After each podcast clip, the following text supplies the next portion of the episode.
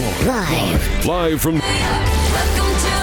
This is the Just End the Suffering podcast. For the win. Got it!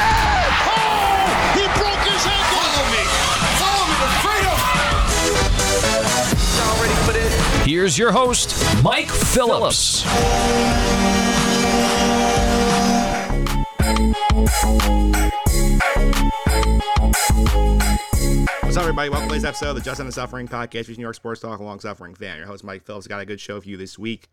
Baseball season's wrapping up here. We're going to do some more coverage of the locals week. I'm going to be joined in just a bit by Michael Barron from Just Mets. We're going to talk about the Mets as they get ready for a big series this week in Atlanta. Actually, may not be in physically in Atlanta because of the path of Hurricane Ian, but this is three games of the Braves that could determine the state of the NL East. Talk about the Mets, what they kind of look forward to going to the playoffs, some key questions they answer. That's coming up with Michael Barron in just a bit. Also do our Week Four NFL picks. I'm going to be joined by Charlie Borges. Talk about the Bucs with his big the big loss to the Packers yesterday. Have a huge game against Kansas City on Sunday Night Football next week. So talk to that just a bit. Also talk to him at the end of the show for six two minute drill. Talk about the Apple TV Plus situation. How MLB managed to get it wrong again. Talk about that as well. If you like to hear the Just End the Suffering podcast, feel free to subscribe to Apple Podcasts, TuneIn, Stitcher, Spotify, Amazon, Google Play, all the usual suspects. Simply search for Just End the Suffering, your favorite podcast platform, and episodes there. Feel free to your feedback and starring as well help, help make the podcast even better going forward. Check out the YouTube page, Mike Phillips on YouTube for video version of the conversations from the podcast. Those are going to be on the YouTube channel again. Mike Phillips on YouTube. Without any further ado, let's get to our opening tip. We're going to talk some Yankees here. I'm going to be joined by Julian Gallardi of Grunt Talks. That's coming up here right after this.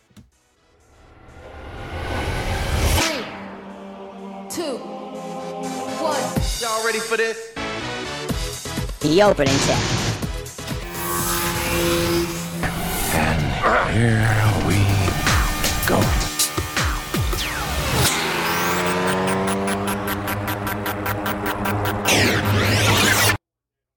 All right, we are back here on the Just End the Suffering podcast. Yankees getting ready for the playoffs. Joining me today, a big uh, content creator. You see a lot of him on Twitter. He covers the Yankees, some of their minor league affiliates. Julian Gallardi is here. Julian, how are you? Good. I'm actually coming back uh, from Somerset yesterday. They, they made it to the championship now. So the minors is even bigger than my major league coverage this year, honestly. But that's going to start shifting soon as the minors season's coming to an end. And the Yankees have a huge stretch run ahead of them. But it's been uh, it's been busy with both of them. So I'm doing good. Just a lot of work. Yeah, I've seen you on Twitter. You've been down there a lot. You're doing some interviews down there, covering some of these players here. What's been what's been like covering Somerset this year? Uh, it's been great, man. Probably one of the best minor league seasons in the whole league, honestly. Any level I'm talking about. They're 30 games over 500. They're two wins from a championship. You've seen Anthony Volpe, who won Player of the Year. They have Jasson Dominguez up there now, and they've had like six uh, top 10 prospects at one point, even though Everson Pereira was injured. So I've been spoiled down there. I've gotten the best of everyone, basically. Yeah, you've gotten a lot of talent down there. There's a lot of talent on the Yankee big league roster as well here, including one Aaron Judge, who we're, Mhm. we're recording right now. He's still trying to break the uh, record for American League home runs that Roger Maris set in 61 here. And it's funny to go back to the beginning of the season when you said, oh, okay, like he's turning down his contract, eight years, 230, his injury history, I don't know, but he thought it, was, it might be a triple crown season here. I feel like this got to be the greatest walk year of all time. Oh yeah, hundred percent. I mean, I can't even think of one that really compares. I mean, Mookie Betts is a little bit different because they ended up trading him when he didn't have to trade him technically. I know people actually talk about when Barry Bonds was a free agent with the Pirates. That's what I've heard a comparison to. That he had a big walk here, but obviously the power numbers are nowhere near the same.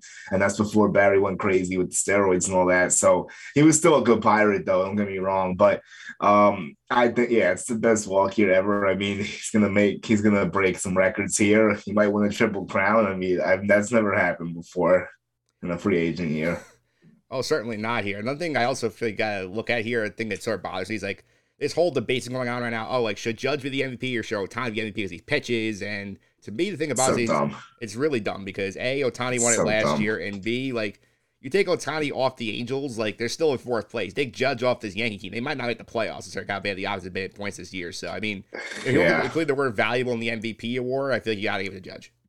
Well, I mean, his WAR is close to 11 now. So if you go just based off that, it's 11 wins right there.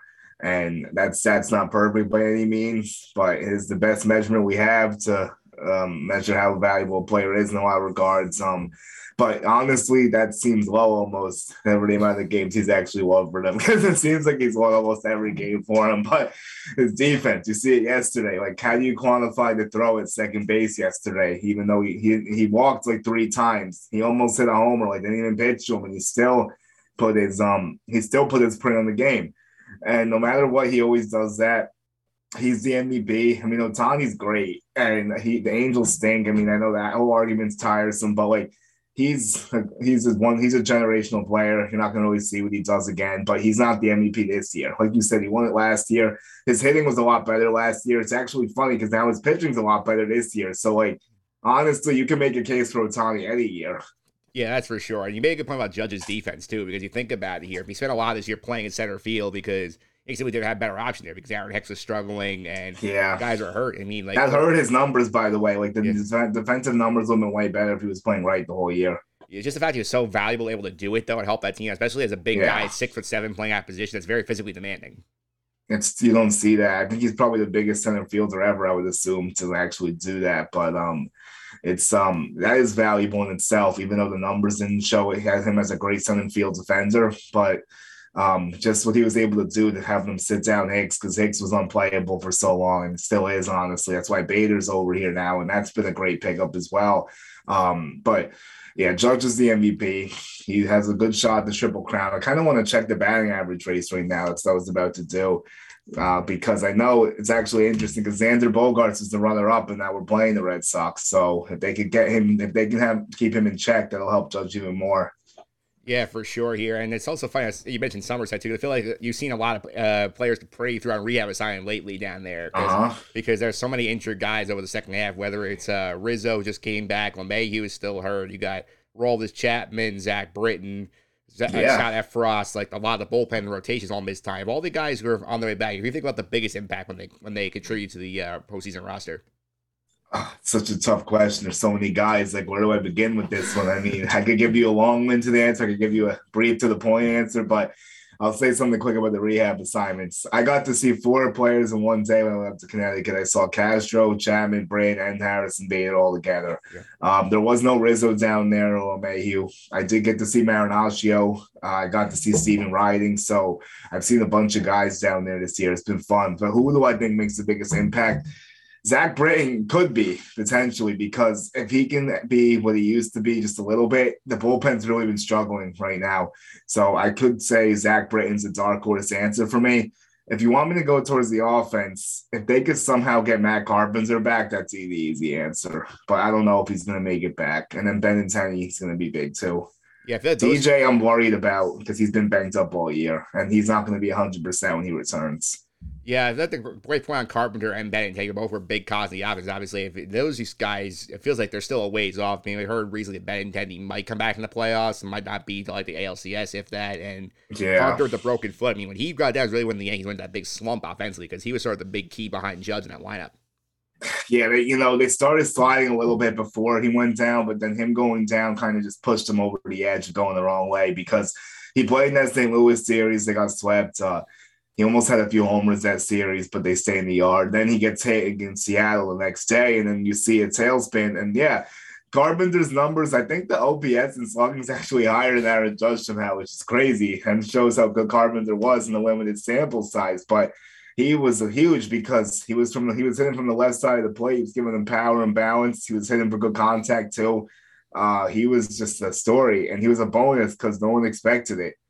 Yeah, that's for sure here. Let's talk about some of the playoff uh, scenarios here because obviously, like by the time this comes out here, we're recording on Friday the 23rd. Like Yankees should have the at least wrapped up by that point because Right, we're at six now. Yeah, Yeah, and they're going to Toronto this week, so they figure the job will get done by the time this ends up coming out here. So, and they're not catching Houston based on the, where they are on the yeah, standings. here. that's So- done. Yeah. Yeah, so let's so now we're get ready for the ALDS here. Let's take a look here at what the rotation looks at the playoffs. And obviously, here you got Gerrit Cole, and Nestor Cortes, they'll be both in there. Like, how did they fill out the first round rotation? This is going to be a tough question, actually. You have a lot of candidates here because uh, Frankie Montas is a wild card now with his shoulder issue. I think he's slated to come back. They said retroactive to the 17th. So that would make him eligible for the second, I think, or the first if he's good to go. But that's a big question mark because that shoulder's been bugging him all year. And he's been a disappointment. I think the shoulder could played a part. So you're looking at Severino, obviously. he's going to slide in there now that he's back. He looked good the other night. I think he'll be close to that 100 pitch count by the time October rolls around. And then I think it could be Jameson Taillon. You saw he did yesterday. Uh, he's making his case to get in that playoff rotation. You know, Domingo Germán hasn't been a bad option either. So even without Montas, you have a fight. I think it's a fight between Taillon and Germán for the fourth spot. If Montas returns, I think Taillon and Germán get pushed to the bullpen. Yeah, I mean that's a very important situation because in the past I've seen some recent series where the Yankees, you know, sort of don't have the depth rotation behind Cole, where they say, okay, we'll do a bullpen day basically from all these games. But the bullpen hasn't been great of late, so that's like you really need somebody in that back end of the group to step up. You Yeah. some innings. I also think that you could see a situation that this can benefit the Yankees here. Let's say Montas has a low pitch count or something. You could piggyback him with Taillon or Germán maybe, or even if Severino has to go early, you could do the same thing. So they can have like a few starters in the hole to be ready in case another guy doesn't have it. So I think that's going to be big. Yeah, I'm just trying to look up the ALDS schedule right now because I remember there's a couple of off days in there as well, so like that might also help the Yankees as well. Yeah, I think what happens is it's actually kind of weird. Like, I, I, and the ALCS schedule sucks. Like, they play three through seven without off days. I think, which is terrible. But like, it's because they had the lockout and they did the um they had and they changed it unfortunately. So here's my understanding of the schedule. I think what happens is the Yankees get game one October 11th if they win the division, which we know they should. You get an off day on the 12th, then you play the 13th. Then I want to say it's off day, play, play, off day, play if necessary. I'll double check. I, I do I do have that up right now for you. So they is game one's on the 11th. You were correct on that. Game two is the 13th. It's a day off between. It's another day off, and then they play Saturday, Sunday, Monday. So theoretically, they can only need three starters. Oh, so do they have an off day after Sunday, or is it three straight after that? It's Saturday, Sunday, Monday. Ah, that doesn't make any sense. I would really want the doesn't. off day when, like, I hate that so much. Like, I would want the off day for the travel day for game five. I don't want it in between game one and game two. Like, what the hell do we need that for? Like, it's going to be in the same stadium. Like, oh, It- God. it- well, hopefully we don't have to worry about the three straight because I don't want to have to burn three straight bullets going into the ALCS. Yeah, well, I mean, right. The, the one bit for, for them is considering their rotation's been in flux, they they could re- theoretically ride on just three stars. They have to get through game five because your one and two guys could come back on normal rest. Right. That is the one thing about that because if you have an off day, yeah, I think it's yeah, I think that kind of works out. Because wait, let me try to do this quickly. So you have the day in between, you have game two, three, you have you have game two, game yes, that's like three days. Yeah, you could bring the first guy back on five, so it might be four still. Depends unless you want to do three for someone. Yeah, I think we'd see depends how they're healthy, especially if the Montas situation doesn't play out here. But I think the bigger thing for them to worry about the first round is be their bullpen because especially the closer. I know Aaron Boone said yesterday that not gonna close by committee, which does not sound great. You're heading into the playoffs here, so like, is there a guy back there you actually trust the most in terms of like who's gonna get the biggest outs in that bullpen? I don't know, that's the biggest question mark, I think, more than anything, honestly. More in the rotation, more in the lineup. That bullpen's been erratic. I mean, Clarke Schmidt's been pretty good, but yesterday was not good. Um, the people were saying him, an outside the box option that I wouldn't do, but I've heard this one suggested. Domingo Germán, I've heard people say he could try him in that role, but I want him to pitch more innings. I wouldn't want to just use him for one. I mean, I would say maybe Loaisiga, I would give it to Effross if he shows he can pitch healthily. Uh, I think he has some good closer components. Chapman scares me in October, and you know how his walks can get. Clay Holmes, it should be, but he's not been the same since he got injured and then he fell off in the first half. Seems like he got figured out or he's thrown too many innings or something. Although last night he looked good, so I don't even have a straight answer, honestly. I don't know. Yeah, it's a very fascinating question. It's something you would hope in maybe the next like week to ten days, somebody establishes themselves like, oh, we're hot, therefore I'm gonna be the guy in ninth inning. I don't know if I would still trust it though, because could the person stay hot long enough without having a blow up? Like I don't know. I mean, I think it is going to be mixing and matching. Like Wandy Peralta just went down. He's done it a little bit. Like if you have some tough lefties, could it be Zach Britton again? He hasn't pitched in over a year in the major leagues, so I don't know. Uh, it's going to be interesting. You're going to be holding your breath for those last three outs in October. It seems like whoever is getting the ball. So let's just hope that they figure it out somehow. Because I will say that you can a lot of teams don't use a conventional closer anymore. So you can do this, but it's not like your traditional style. Yeah, it's a very unusual problem the Yankees have because usually they have the dominant bullpen that's going to help them out in October here. And like you don't even wonder if they have enough stars to sort of do the national model years ago where you have me like Gerrit Cole throwing bullpen innings on his on his throw days. Yeah, it's gonna be something. Yeah, absolutely. Here, let's talk a little bit about the potential playoff teams right now because right now it's going to be locked in the two seed. The Guardians should be the three seed. They're probably the six right now, which could be any of those three teams, depending how it plays out here. In terms of uh, the matchups here, like who do you think would be the toughest draw for the Yankees if they had to face them in round one? All right, let me look. Let me check these wild cards in the Guardians and see what I feel about this. I mean, I have a couple interesting answers here.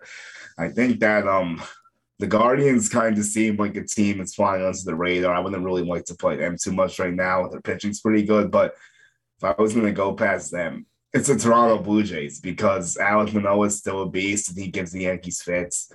I think their lineup's probably the best still. The Seattle Mariners kind of scare me a little bit too. The Yankees had trouble with them this year. And Luis Castillo's been good against the Yankees. Of course, they want us to get him and all that, but I think Tampa Bay, I'm not too worried about, honestly. The Yankees kind of showed they can take care of them this year. Um, so that's how I view it. I would say Toronto, actually. I still feel a little bit worried about them. I think they all have their own different sets of problems. Toronto has the big lineup that can kill you. They have some top top line pitching. Seattle has the great pitching that can beat you, but they and Cleveland don't really have the play experience. For me, I would personally say Tampa just because again, I think like the mental edge they have in terms of October. They've done it before and feels like whenever they play the Yankees, they're not afraid of them, as opposed to the other three teams might have that little bit of a fear of the October mystique of going to the Bronx. That's very fair. I'll give you that. But here's the two things I'll say about that. The first thing is that we Tampa Bay beat the Yankees when there's no fans. And they didn't have to go through the actual Bronx Gauntlet. We've never seen them go through there in October, so that's going to be a lot different. And the second thing is, if there's a team that's more injured than the Yankees, it's Tampa Bay. That's that fair. team's been banged up all year, and I think it's really taking a toll on them because they don't have the depth due to the lack of funds. So they can't fill in these holes that well once they start getting injured. Like when their top talent goes down, it's tough for them to replace it. Absolutely. Last question here is obviously we're gonna like we'll play the highlight OKC. Let's say get through the ALDS. They have to deal with the Astros, the ALCS. It's not gonna have home field. It's gonna be in Houston again. Like how do you feel like they match? yeah. How do you feel like they match up right now with Houston? Because Houston obviously has been the team's giving them fits the last like five six years. Yeah, that's the one we got to get over still. And since 2017. But here's what we always know. I mean, when the Yankees are going to go to the World Series, it's always going to go through Houston. So they got to man up. They got to do it. I mean, how do I think they match up personally? I kind of want to check out the Astros rotation really quick. Let me see what that's looking like, and then I'll give you a better answer on that. But I think it's going to be tough, especially going on the road. But if Yankees lineup once, if everyone's healthy, big if obviously, I think they could be fine. I think they would need one of Carpenter or Benintendi back at least.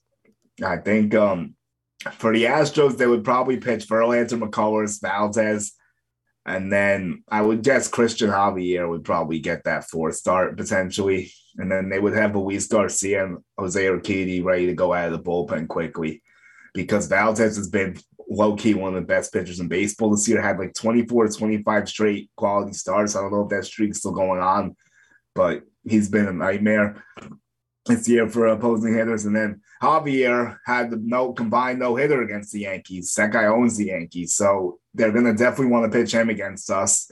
And then you know Verlander and McCullers are a guarantee. So that's what I think they would end up doing probably.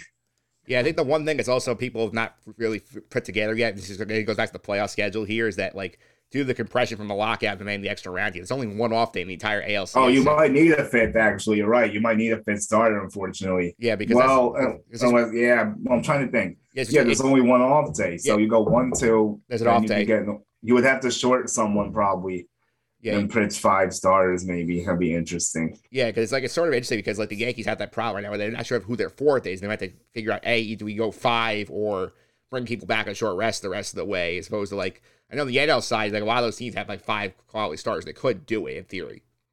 Yeah, so I'm thinking like if the Yankees want, yeah, they'd have to go four, and then like I think it would be normal rest if you did four potentially. I kind of just did the math quickly because Gerrit Cole could go game one, and he could pitch game five, and then they'll have the off day. There is no, Wow. there is no off day T five and seven, six and five. and Yeah, six. I know. They'll have one between two and three, so that gives him an extra one. So he gets two off three, three, four, and then they could pitch in five maybe. But then if you do it two, then it becomes interesting. But we'll see what they want to do. If they do five, I mean the Yankees could do five, like they could just do the five we mentioned before. So it's gonna be interesting. I know the World Series is back to normal. I think. Yep, like. I think at least they have that normal, but. I hate the ALCS thing and like not and the game one, game two gap, and then no game off days. Doesn't, yeah. Yeah, it's a little weird. The NL's the same way. It's the same one, two, and then they have the off day, then five, the three to seven are played straight. I through. just can't wait till next year till everything's finally normal for the first time since like 2019. Like there's gonna be a normal season. Like everything's gonna go as it should finally. No more COVID issues, although the COVID's still a thing, but for, for the No. MLB schedule's sake. no lockouts. And, uh, no walkouts and like not no condensed scheduling. Like I'm just over all that. Yeah, we'll see that. We'll see what happens here. See how the Yankees end this year, Julian. Thanks for all the time. Really appreciate it. Before I want to let you go, people follow social media, keep up with some of your uh, Yankee coverage. Okay, so Julian Gallardi one on Twitter, so you can get me. Instagram's Julian Gallardi eleven. Check out Out in the Field one on all platforms, and then check out Grunt Baseball as well. YouTube channels, and that's what I would say. Instagram, Twitter, Facebook, and then we even have a Twitch for Out in the Field, but I haven't used it that much. And TikTok. All right, so check, check, check, check all that stuff out, Julian. Thanks for all the time. Really appreciate it. Thank you for having me, and Meet the Mets. Meet the Mets. Step right up and greet the Mets. Bring your kiddies, bring your wife. Guaranteed to have the time of your life because the Mets are really sucking the ball,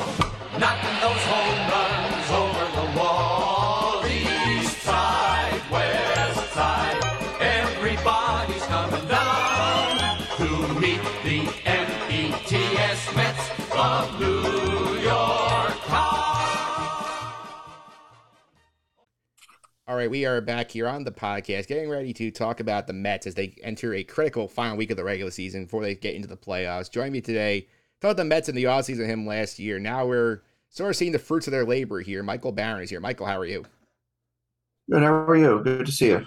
Good to see you indeed here. I gotta say, when we talk about the Mets in the offseason, I did not think we could have imagined a scenario where the Mets sort of put together this kind of year where we're in late September. They're gonna win 100 games, more likely than not. They have a shot to, you know, win the World Series after all this. Can you give me sort of your general feel on how this year has gone for the Mets? Well, I, mean, I, I agree. I think um, I think they've exceeded even. I, I, I would assume they've exceeded the front office's expectations. I mean, I know they'll say like, you know, we expect to win every game, blah blah blah, but I think they played, and really since day one, they played, you know, this brand of baseball, which I didn't. I don't think anyone quite expected. I mean, their their offense is so contact centric. They don't hit for a lot of power, but they get on base, and you know, even in you know, even amidst their slump, you know, their slump in early September, you know, they still managed to keep their head above water, you know, even though it was against, you know, second division teams. And they're still, since the All Star break, I think they, they're the, the league leaders in batting average and on base percentage. I mean, I think they've gotten what you would expect out of Max Scherzer, um, perhaps even a little less because he's been hurt, you know, quite a bit.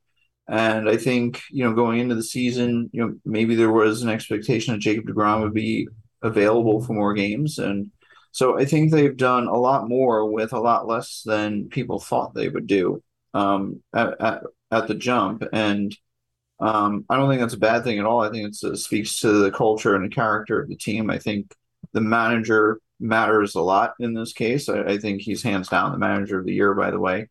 Um, given, you know, I know the payroll was high, but, you know, he's had to deal with a lot of adversity, a difficult schedule. His top two starting pitchers not pitching together a whole lot.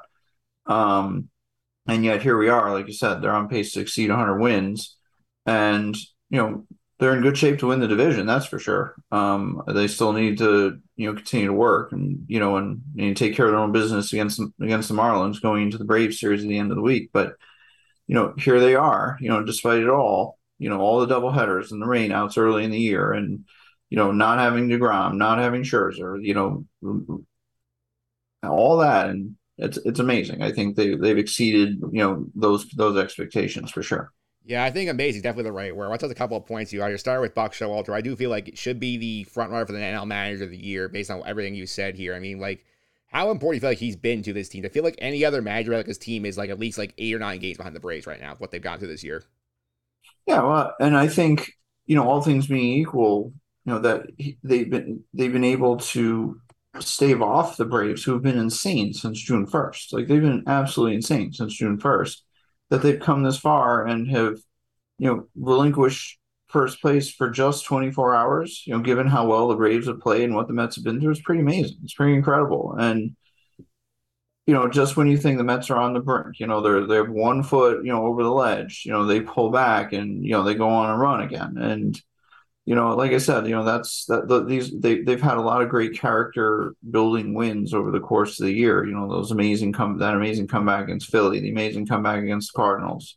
You know, to just to just you know just to mention those two, plus you know they're really well played season series against the Dodgers. I mean, that those are the kinds of games that you know bring teams together. And um, I know it's about the talent on the field, and they have a huge payroll. And don't get me wrong, but you know they're still human beings despite how much money no matter how much money they make. So um you know i i, I think it's it's they're they're a great story you know despite you know given what they've had to go through all year. I mean i know every team has had the same number of double headers but you cake on the double headers because of the rainouts plus the you know they've had a more difficult schedule than the braves. I mean no, no that's a pretty under discussed topic. I mean the braves have played you know this I think six or seven fewer games against teams under 500 this year than the Mets have, and the Braves are under 500 against teams at or over 500, whereas the Mets are 10 games over. So, you know, they've been able to persevere, and you know, that's another big reason why they're in first place because they've hung in against you know a real difficult schedule, and I think it it they may be a better team even than their record would indicate, given the schedule and the circumstances. So, um, you know, it's it could just be sounding like a homer at this point, but you know, it, I think you know when you look at the Dodgers' record, with all due respect, of course, I mean, it's an amazing team. You know, everybody knows that's an amazing team. They don't have the competition in the NL West, and they don't have to deal with the Yankees, and they don't have the the same strength of schedule that maybe a team like the Mets have have had over the course of the year, and that matters. You know, that that impacts the record. So they could be a better team than even the record would say, and the Mets are a hundred plus win team. Yeah, that's for sure here. And I want to talk about the importance of winning the division you brought up here because obviously this series against the Atlantis is really going to determine everything because they need one win for the tiebreaker. If they can take care of business, the Marlins should enter the series up in the division here. I that gets to the weather situation in a second here, but like, what's the difference for the, in, your, in your opinion between them winning the division, getting that two seed, as opposed to being the four and having to host the three wildcard games in Citi Field? Those are the two options they really have left on the table for themselves right now. Look, I think look no further than the Starling Marte situation, right? I mean, if you can get him, you know, another three or four days off or five days off to get that handle healthier, right? I mean, that could be the world of difference rather than you know forcing to forcing the situation where he has to come back prematurely, where the hands, you know, he's still dealing with a lot of pain and you know he's still building strength and so on and so forth. I mean, I think that's that's one key difference. And look, like the fewer games that you need to play to get to the World Series, like the better off you are. Like, you never know what's going to happen in a three game series. And, you know, if they get the Padres, you know, the Mets didn't exactly fare well against Padres this year. The Cardinals are always seem to have this kind of magic that follows them like every year. And, you know, you don't want to play in a wild card series, even if it's going to be at home, even if they know they'll have DeGrom, Scherzer, and Bassitt throwing in that series. Like, you know, Uh, on any given day. You know, Adam Wainwright has waved magic has waved his magic wand at the Mets for years. Yadi Molina has waved his magic wand at the Mets for years, and you know that's just, that's just two examples. You just don't. The fewer games you have to play in the playoffs, the better, right? And so you want that division. Plus, the division is a far greater accomplishment, right, than than winning the wild card, especially for the Mets who have been in first place, you know, minus 24 hours since April 11th, right? To to finish the wild to finish with the wild that's wild card, even if it's the top wild card. Um, it, it feels a little bit like the season got gets spoiled in that case. Um, you know, I don't think it's a it takes away from how good how good they are, but the division is the prize. You know, it, it it's that that's that's what they want. That's what they want. You know, a part of this run to be remembered for that they persevered through it all. They were able to stay stave off the amazing Braves right? Despite it all. And um, I think that's really where it's at. I, I don't think a wild card is in there. I don't think that's what they're shooting for at all at this point. Yeah, I also got the weather live for this series here because obviously we're recording ahead of the I mean, now the, the tropical storm Hurricane Ian right now is on track to I think make landfall in Florida here. It's supposed to pass over that Atlanta area over the weekend here. Like, how do you think the league's going to handle this? Obviously, the number one concern is obviously like sure everyone's safe down there and all this situation. In terms of the baseball stuff here with the Mets and the Braves here, like do you think do you see a world where they don't move up one of these games to Thursday for the off day to get in? Do you see like them moving it to a neutral site doubleheader? Like I feel like there's a lot of options on the table here. I, I can't personally. I can't see the Braves wanting to move anything up. Um, I, I think I, I, it just doesn't seem like that would be. They're, they're, the Hurricane is probably one of the most disadvant- disadvantageous things for the Braves in all of this, right? Because they're a game out. They know if the Mets win, the magic number goes down by three. So they won all these games in Atlanta where they're in front of their home crowd, where the Mets just it's just a house of horrors every you know in every seemingly in every big series right that you know they want they want those those stars aligned for them and if the hurricane um you know if, if the hurricane moves that series to like wherever like they immediately lose that home crowd advantage. Like there's no i don't believe necessarily in a home field advantage as much as there's a home crowd advantage. And you know it certainly matters here in new york. I think it matters in atlanta um, especially with you know with that team and you know that organization, the fan base. Um, you know, so I I do it, it's you know I'm not a weatherman, I don't know, um, but I MLB there's a precedent for MLB to move um, games of significant import to um, you know different venues. It's not coming to the Northeast because the Braves will never agree to that. You know, the Braves would never agree to these games being played in Philadelphia, Washington, Boston, or anything that's within driving distance of New York because you know what's going to happen this weekend if that's the case. So, yep. you know, I would expect the Braves would want that game, you know, further further west if possible. Obviously, not in Florida. That would be a bad idea too even if you know the weather was fine or okay like there are plenty of met fans there. I'm just you know that's in their you know going through their heads. Like it's a very very smart organization. So they're going to want it as neutral as they can. I think we just have to wait a couple days to see what mlb decides you know as the forecast becomes a little clearer um, and the track becomes a little bit clearer. I mean they may get away with this after all and be able to play in atlanta. You know time will tell but i'm sure they're making plans just in case. Yeah, assuming we would hear by tomorrow, like before these teams, these teams have to travel. I would assume that that's when we hear about this. Yeah, I would expect you'll hear something, like I said, in the next 48 hours. Um, I would agree. We still got some playoff scenarios here for the Mets here, starting, I think, with the big question of the hour over the last few weeks here has been what do the Mets do with the DH spot against the right handed hitting, with the righties against the lefty pitching? Because obviously, the Darren Ruf thing, I think, has been beaten to death on Twitter. It has not worked out for them under any circumstances here. They're kind of in a buy until Starling Marte comes back here. Like, do you think this ends up being a situation where they just keep running Ruf out there and hoping he gets going? Do they give Vientos more of a shot? Do they just go the Eduardo Escobar route? How would you handle the righty DH? I think you're starting to see them go with Vientos a little bit more. I think he's you know, he's his bat has started to come around a little bit too, which is a nice thing.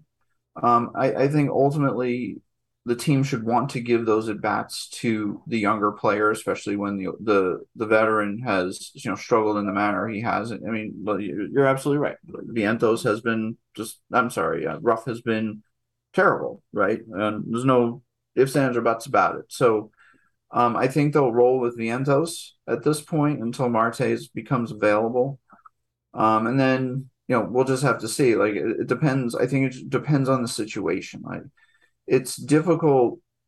You know, Buck is the kind of manager where, you know, he may um he may defer to the veteran in the those pressure cooker situations, right? Um, he may. Um, I don't know. Um, I don't necessarily agree with that because you know he has, you know, like I said, Ruf has been ineffective. It's a big problem for them. I mean, I, you know, I don't necessarily have a, a good answer for you, except at this point they have nothing to lose by going with Vientos, right? I mean, it doesn't make any sense to continue to, you know, go with something that has failed him for the last seven weeks. So um, I expect it'll be Vientos, and when Marte comes back, we'll see what happens.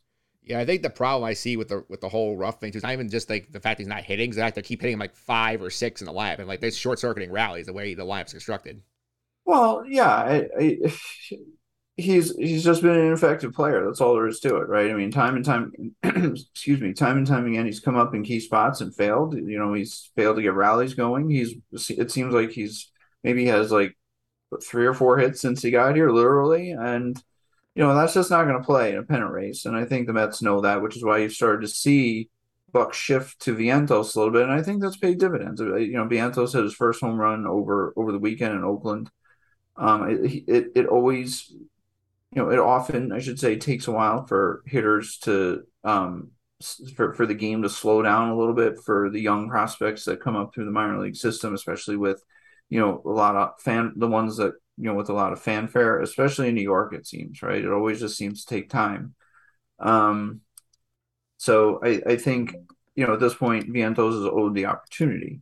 How long that lasts will depend on how much he hits, right? Um, but either way, if um, you know, if Marte comes back this weekend, and that's that's the hope that he, they can at least activate him and he can be available. Maybe not play in the field, or maybe he's available off the bench. But I think they need his option. His, his they need him as an option this weekend, if if at all possible. Right? I mean, I don't think you know there's. It's difficult to go into that Brave series without you know like arguably their most athletic player on on the team. Yeah. So I mean, he's a really great player.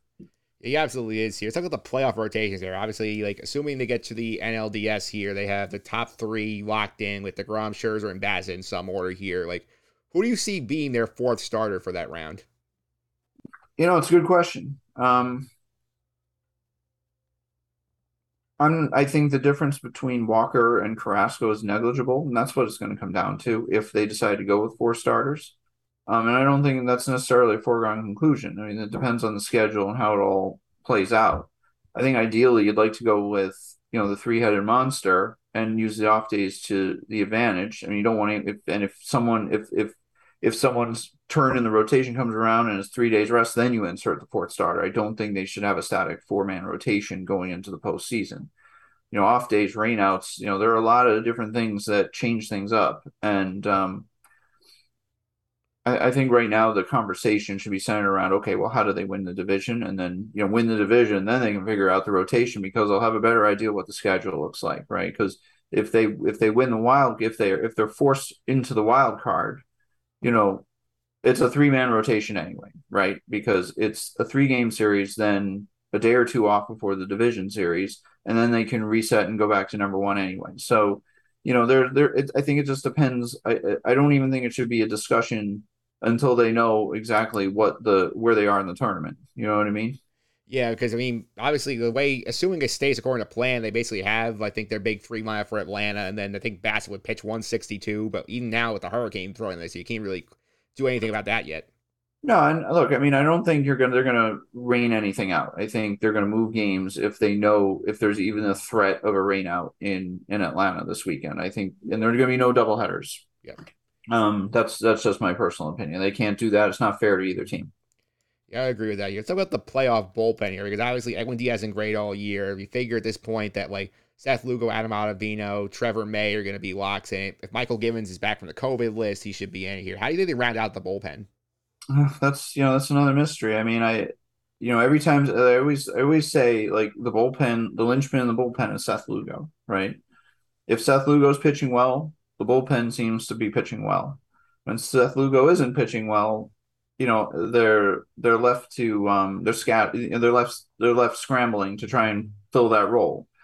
Um, and Seth Lugo's been up and down. You know, he's been inconsistent. I think he had a good run here in the middle of the season, but he's regressed a little bit as expected. Um, I mean, like you said, you know, Ottavino and Diaz are no brainers for the end of the bullpen. They have to get Givens back and get him get him going again. Um, there's no no doubt about that. Um, I don't personally think Drew Smith is in play at the moment. I don't think he's pitched enough. Um, and I don't think he's shown enough.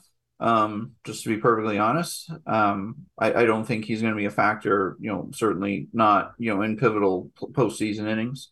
Um, you know, Trevor May. You know, he had a rough weekend, but I think he's been better lately as well. Um, and I think, look, I think Trevor May, like they're gonna live and die with Trevor May at this point. You know, he's I don't like because like who else would they go with? There's nobody else to turn to in that role. So he would be, you know, your your typical seventh inning, um, your typical seventh inning reliever. Um, you know, from there, but they have to carry. I mean, it just depends on how many starters they carry, which will determine what they do with David Peterson. And you know, there there are a lot of a lot of balls in the air. How does David Peterson fit into this? Has Tylor Megill shown enough to be um, a late inning reliever for them? You know, the stuff is certainly there, but again, like, has he shown um, enough competence in that role? You know, that's a big adjustment for him. It's a big adjustment for David Peterson. So point is like you hear like a lot of a lot of ifs and question marks between Smith. You know, Lugo will be there, but he's still a question mark. You know, Peterson, Megill, um, Givens has to come back. You know, so the bullpen is a big question right now. It's a concern because of all this stuff. Yeah, do you think they would go without a lefty? Because really, their only options in the bullpen right now, lefty wise, are Peterson and Joely Rodriguez. Is not very either converted starter and guy who's not been very consistent all year long. Right. I mean, that, that that's the thing. Like, it's the the bullpen. The amazing part about the bullpen, it's really it's really Edwin Diaz and Adam Ottavino, but they're what eighty six and zero when leading after eight innings. But when you look at the way the bullpen has performed in general, you think about that stat and say that's just not possible. But that's because the eighth and ninth innings have been so locked down for them. The problem is has been getting to the eighth inning for them. Um, you know, again, they're 97 and 50, what or seven, whatever they are. So they haven't had too much of a problem, you know, getting, you know, getting to the end of the games. But, you know, in, in the in the playoffs, I mean, you're starting to see an evolution in the way the starting pitchers are managed. You know, they're they're the the, the better teams seem to be able to lean on their bullpen the most. You know, the Astros are very good at that. The Dodgers are very good at that in the postseason. Like the game, the game almost changes in the tournament as they, you know, just so it would be very difficult for the Mets to lean on the bullpen for you know 12 more 12 plus outs consistently because of all the questions and issues that they've had in that part of the bullpen. Um, and they can only go to the well so often with Adam Ottavino and Edwin Diaz as well. Although they're going to pitch, you know, they're going to pitch till their arm falls off in the playoffs. But you know, there's only so much you can get out of get out of them on, you know, if you're just going to keep, you know, going to the well with them. So they have to they have to find someone else who, you know, who you know can, they they they can trust to take the ball and get them to those later innings because they're not going to be able to rely on Diaz for five outs all the time. They're not going to be able to rely on Ottavino for more than three outs all the time. So you know who who's that who's that guy? Well, that you know maybe it's Givens. You know I think Seth Lugo has to prove it. You know a little bit more. Um, but Lugo certainly has a track record along with Givens of being a top reliever. But these are all questions. I you know it's these aren't necessarily the questions you want to be asking a week before the playoffs start. No, it also it also doesn't help them because I like if they had more of a cushion division with sort of wrap, it's okay, maybe we take like Carlos Carrasco, who's not getting the rotation, put him in the bullpen, but they still need to make starts. They still might need those games. Yeah, I mean, and the question about someone like Carrasco, like what what role would he be in in the bullpen, right? Like, is he going to be a long man? You know, then you know you have Trevor Williams. Where does Trevor Williams fit in all this? Um, you know, I think Carrasco will be on the playoff roster. I, you know, I like why wouldn't he? He's a 16 game winner. He can easily he can you know be an 18 game winner by the or whatever it is. He's got 15 wins. He can be a 17 game winner when it's all said and done. Like, how why would wouldn't you want you know that kind of quality pitcher on on the staff? You know, um, but if they go with a four man rotation, you figure one of Carrasco or Walker will go to the bullpen. I kind I, I kind of feel like I like um, Carrasco in that bullpen role. I think his stuff plays a little bit better for it. I think he I don't I don't know. I just I think he has a, a longer track record. You know, he has he has a little bit of a history there. So um but I don't know. These are these are these are questions, I guess, if they win the division for next Thursday, right? Yep. let's let's hope these are, we're having this conversation next Thursday and not like we're not talking about the wild card series. Yeah, that's for sure here. And obviously, let's let's be positive here because I know Met Twitter tends to be very negative, but we'll be positive. We'll say they hold the Braves off and win the division here. Like if they get to the DS here, who'll be the one team to be the most difficult matchup for them? Who they could draw? Because they're basically in the as bracket, get the Cardinals or like the six seed, where that's Philly, San Diego, or Milwaukee. I'm worried more most about San Diego because I like their pitching, right? And their pitch they can they can shut you down on the mound, and they did shut the Mets down on the mound um, in both in the home and home series they played against them.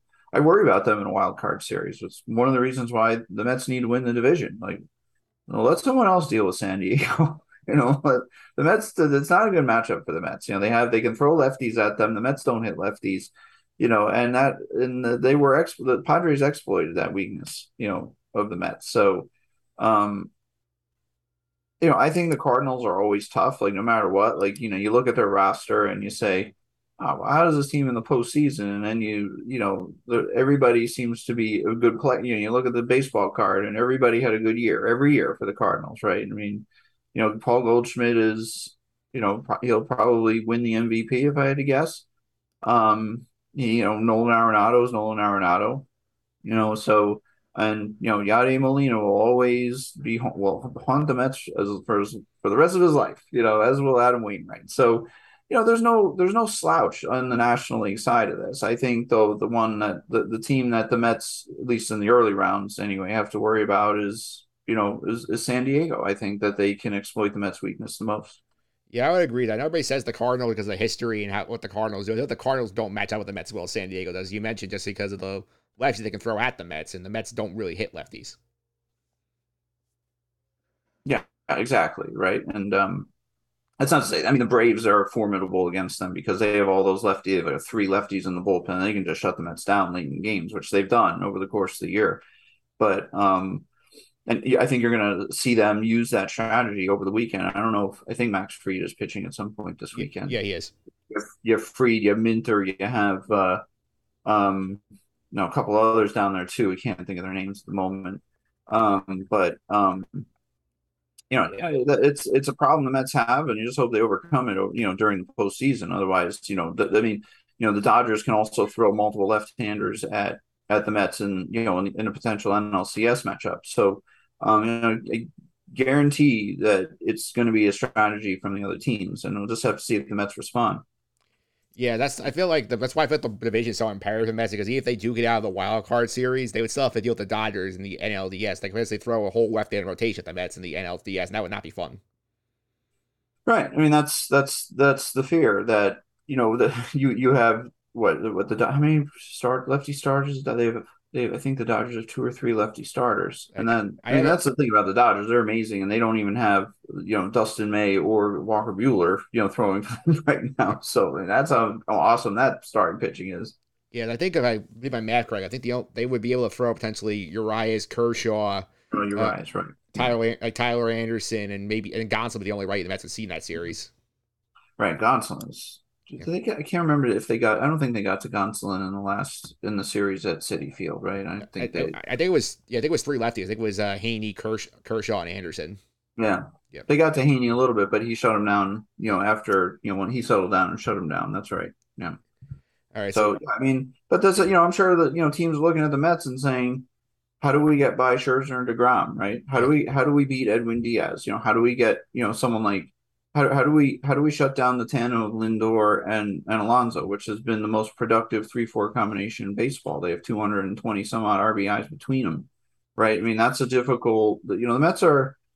You know, we're, we're, we're talking about the Mets like they'll be underdogs in any series that they're in, and I mean, pretty much everyone against everyone except the Dod for, for, the Dodgers will be, you know, will be underdogs to the Mets, right? I mean, I think that's just being fair. I mean, the Mets are a really, really, really good team. And the Dodgers may be a smidge better, but Mets also won the season series against them. So there's, um, you know, there's a little bit, there, there's a good history there.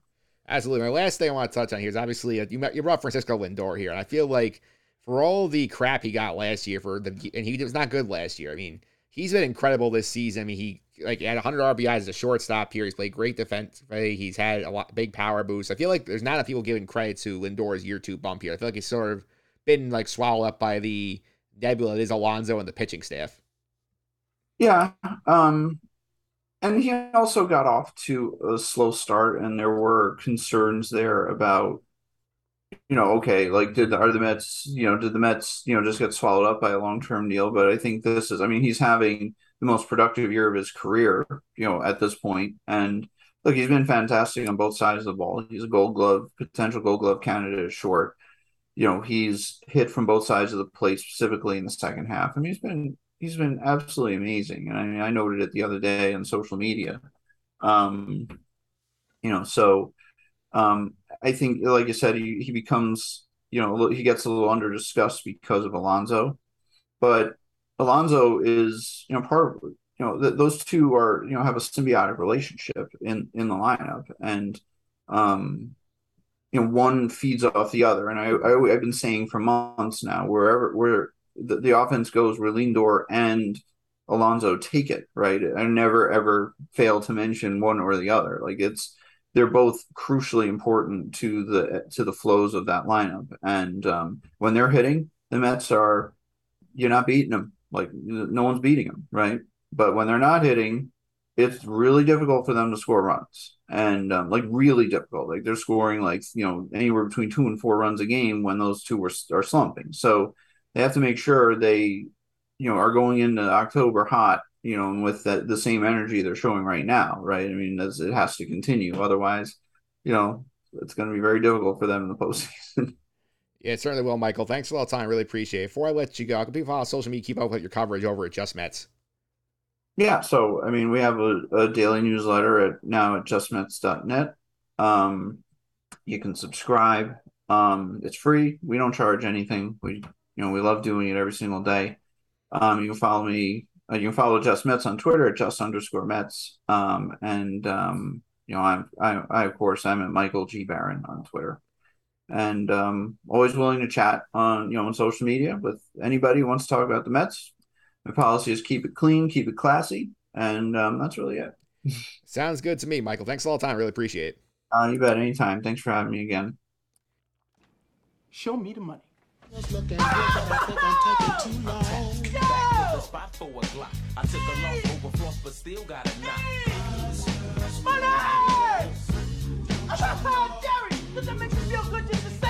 All right, show me the money. NFL picks are here for week number four. Joining me today, uh, my favorite Buccaneers fan, Charlie Borzier. Charlie, how are you?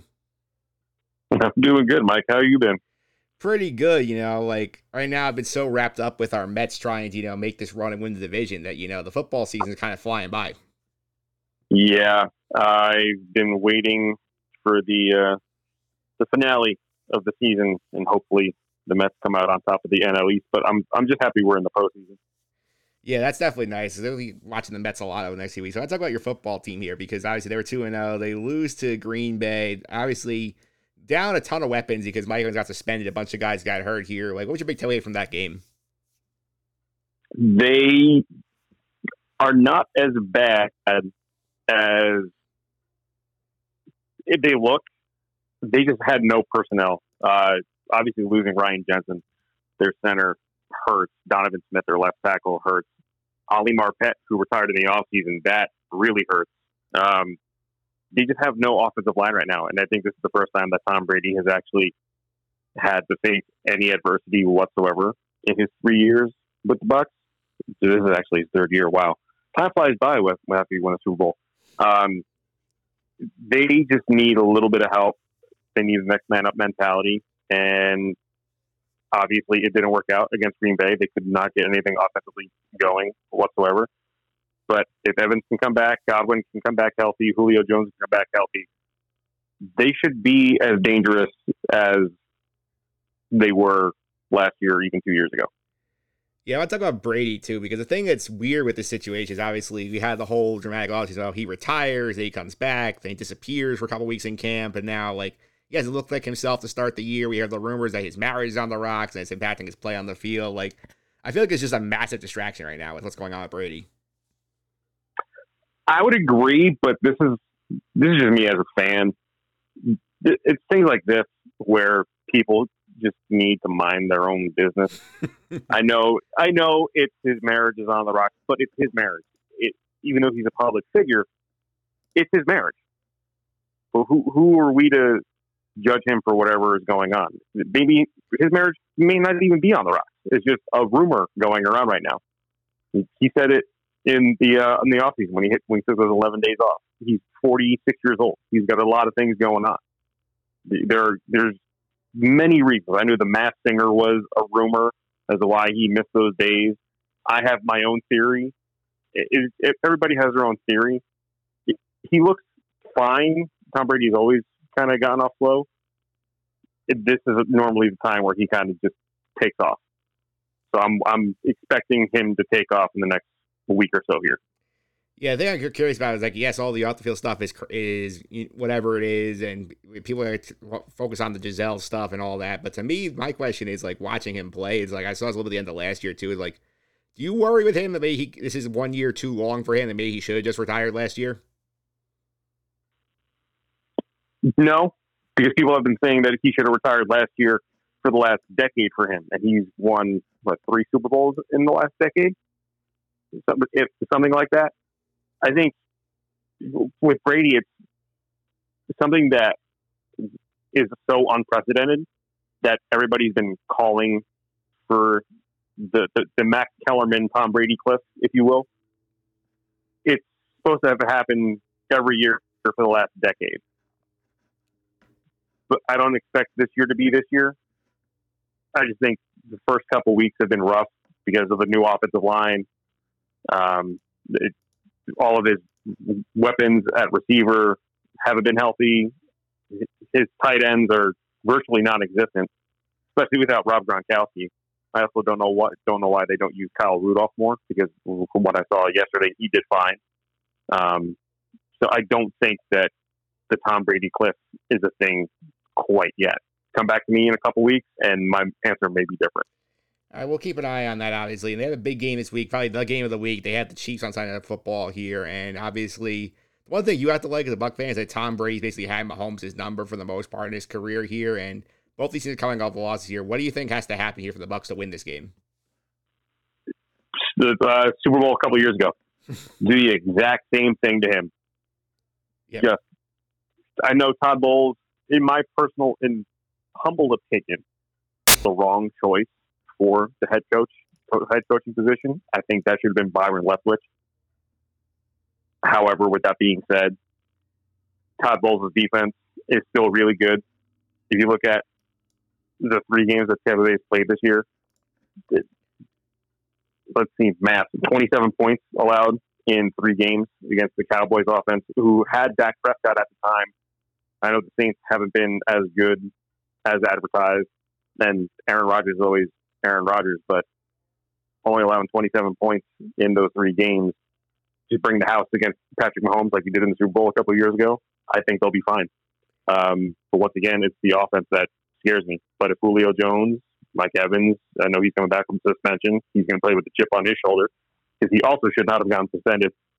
If he got suspended, Marshon Lattimore should also have got suspended. But that's neither here nor there. That's just my tunnel vision of being a fan. And I think they'll be fine if they just bring the house and make minor adjustments on offense. Bucs should be fine against the uh, the Chiefs this Sunday. Yeah, I'm just hoping that this game actually ends up being good because most of the Sunday night games here have been absolutely terrible. Yes, the with the Broncos and oh, it, the game was so 49ers. I was about to say that game was so boring. I forgot who was playing in it. Um, it was one of those games where you watch and you go, I don't know why I wasted three and a half hours of my life watching this. I could have just read the game recap the next morning. Yeah, I think I tweeted on something. I said this is a masterclass in punting and punt coverage. It's not exactly what you want on the prime prime time NFL showcase. This is exactly what I was kind of. It was kind of like the Rutgers Iowa game. Yep. They, going in, going into it, it was nationally televised game on on Fox, and we're all like, "But why?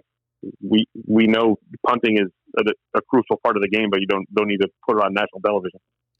Yeah, that's for sure. Let's get to the pick. The reason why you're here. My friend Nick Fredo was here last week. He went two and one on the week. He laid the six with the Bills, lost that one. He did win on the Bengals game, laying five against my Jets, and he won with the Broncos, getting one and a half points. So he had action on that Sunday night game. So that was not great.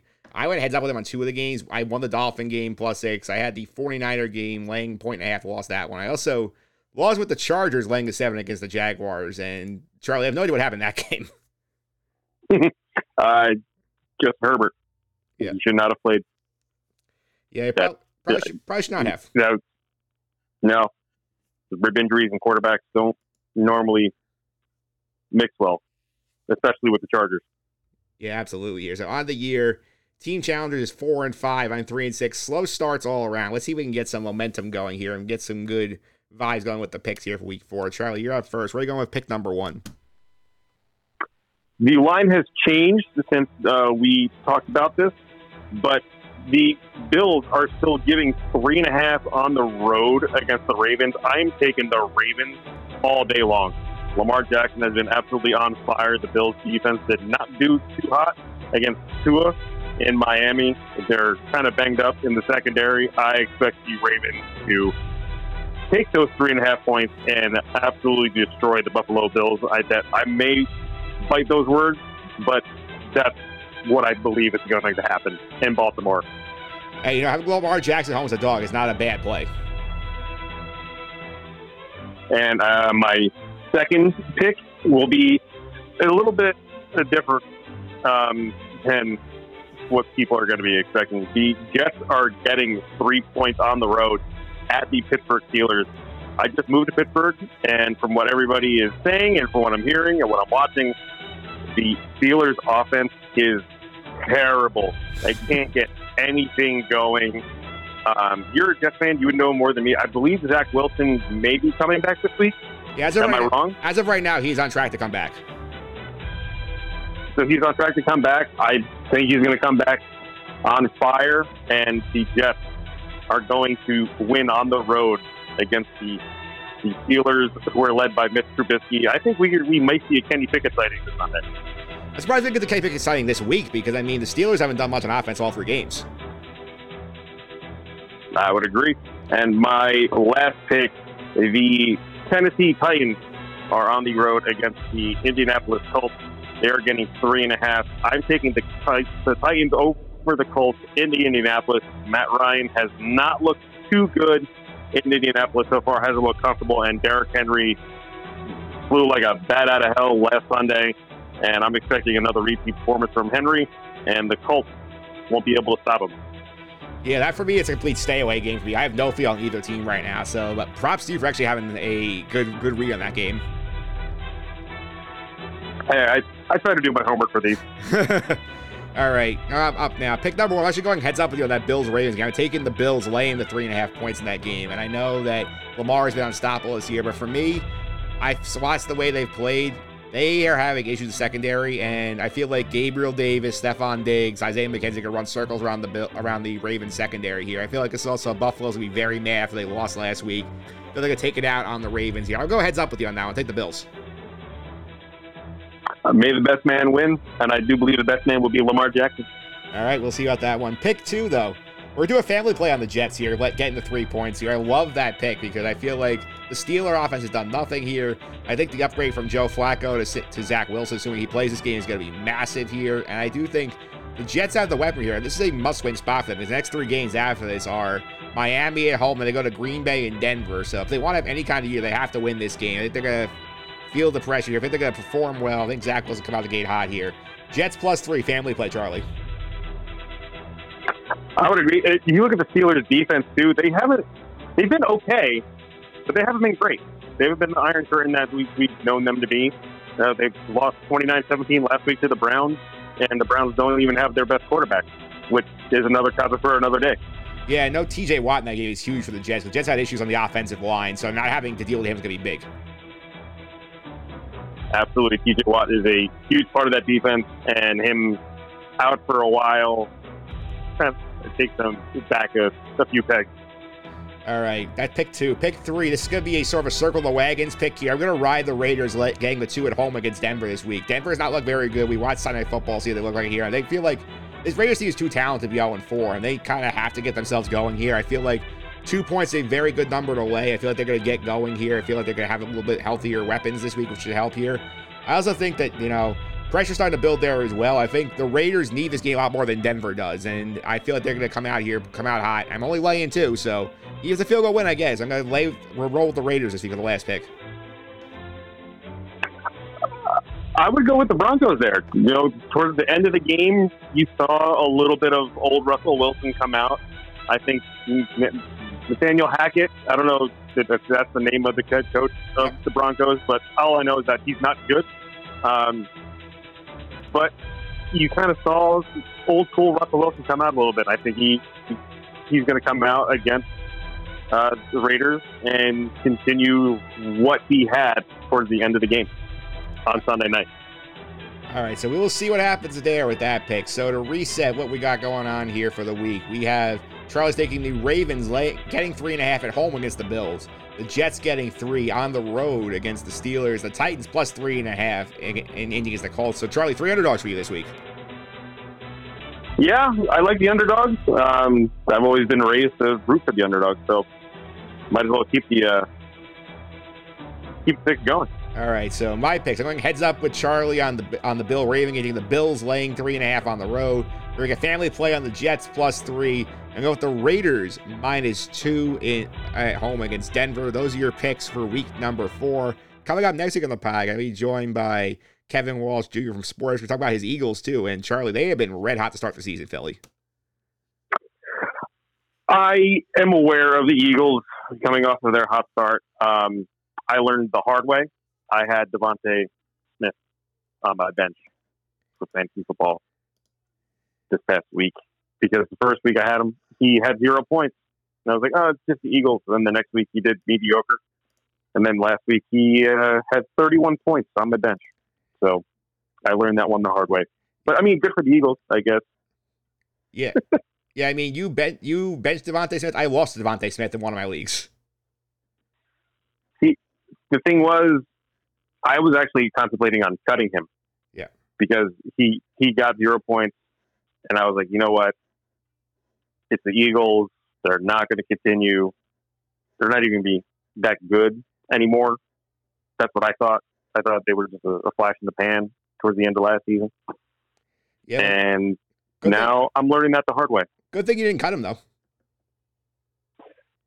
Yeah, but then again, if I look at who's currently on my team, I don't know what to do because he's on my bench, and my other wide receivers are Scary Terry and Adam Thielen, who could score three touchdowns in one game or have absolutely nothing.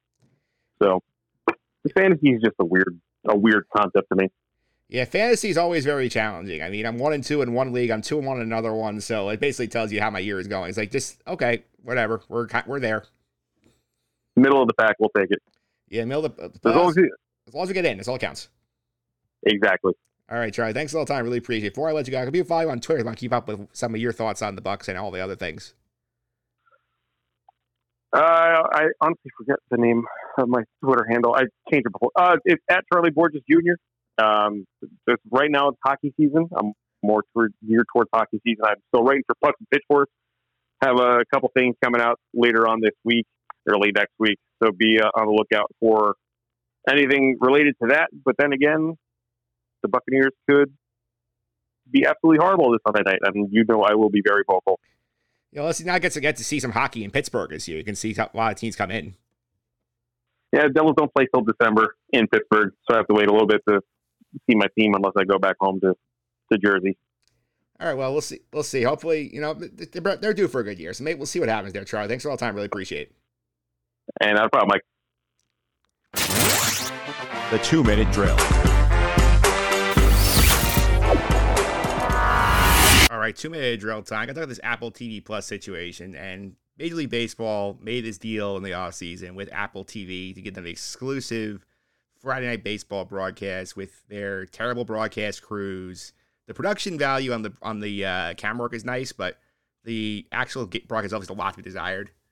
And the way they handled this week, the final, the season finale of Apple of Friday Night Baseball, if you will, they mishandled this very badly. Remember, again, exclusivity.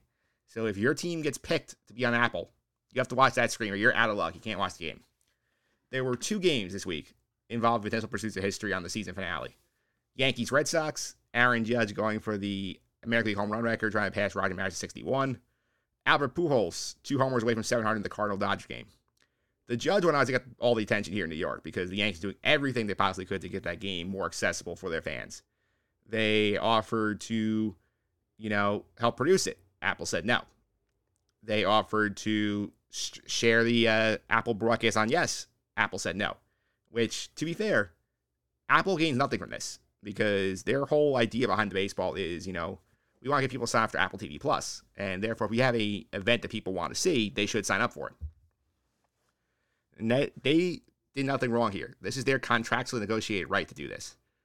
The group who did wrong here is Major League Baseball. They did their fans disservice of not making it easier to see potential history. MLB is not the National Football League. National Football League is the dominant league nationally where every game matters. Baseball have so many games it doesn't really matter on a day-to-day basis. But even the NFL gave their Thursday Night Football rights to Amazon Prime, but they put them over the air in the local market. So, like, if you were a Chiefs or Chargers fan in week two, you got to see the game on your local TV broadcast, while everybody else had to sign for Prime. Yes offer to simply, you know, carry the Apple feed on Yes. So okay, like it's the Apple broadcast, the Apple announcers. It should be a theoretical, you know, like easy win for baseball. Okay, you can watch the game on Yes. Like we'll show the Apple product. Apple's a good product. That may get people sign up for it. MLB refused.